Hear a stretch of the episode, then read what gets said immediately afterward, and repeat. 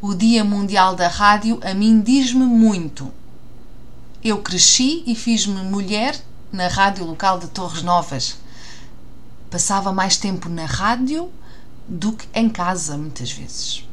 Na altura, há cerca de 25 anos, na rádio local de Torres Novas, nós éramos cerca de 40 colaboradores por gentileza.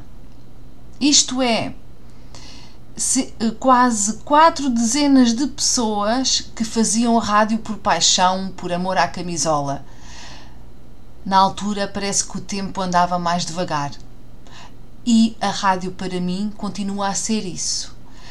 Esse desejo que o tempo passe devagar, o desejo de passar e receber emoções, que não seja uma mera cassete e que não seja feito com automatismos em, excesso, que a pessoa não fique meio robô, que a pessoa esteja realmente ali e possa dar lugar à espontaneidade, à verdade da pessoa e que se consiga passar emoções.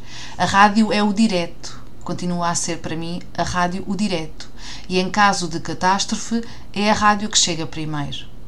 Feliz Dia Mundial da Rádio! A rádio para mim é uma paixão para a vida toda.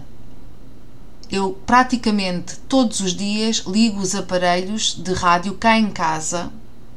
Tenho aquele aparelho de rádio antigo, gosto do som que ele debita, é um som diferente, familiar. Ouço a rádio no trabalho através do computador e ouço a rádio também em peças, uh, os chamados podcast, através do telemóvel, porque hoje em dia podemos baixar aplicações uh, para o telemóvel, como o SoundCloud, e podermos uh, escutar podcasts como o meu podcast, o Áudio Press Portugal, que se dedica a investigar e divulgar só notícias reais e positivas e em conversa com os portugueses que estão espalhados por todo o mundo e muitos deles realmente na vanguarda em todas as áreas.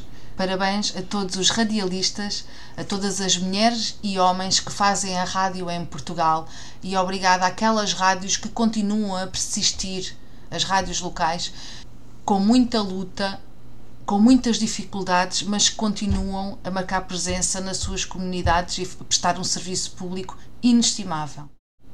Viva a rádio! Um áudio abraço para vós.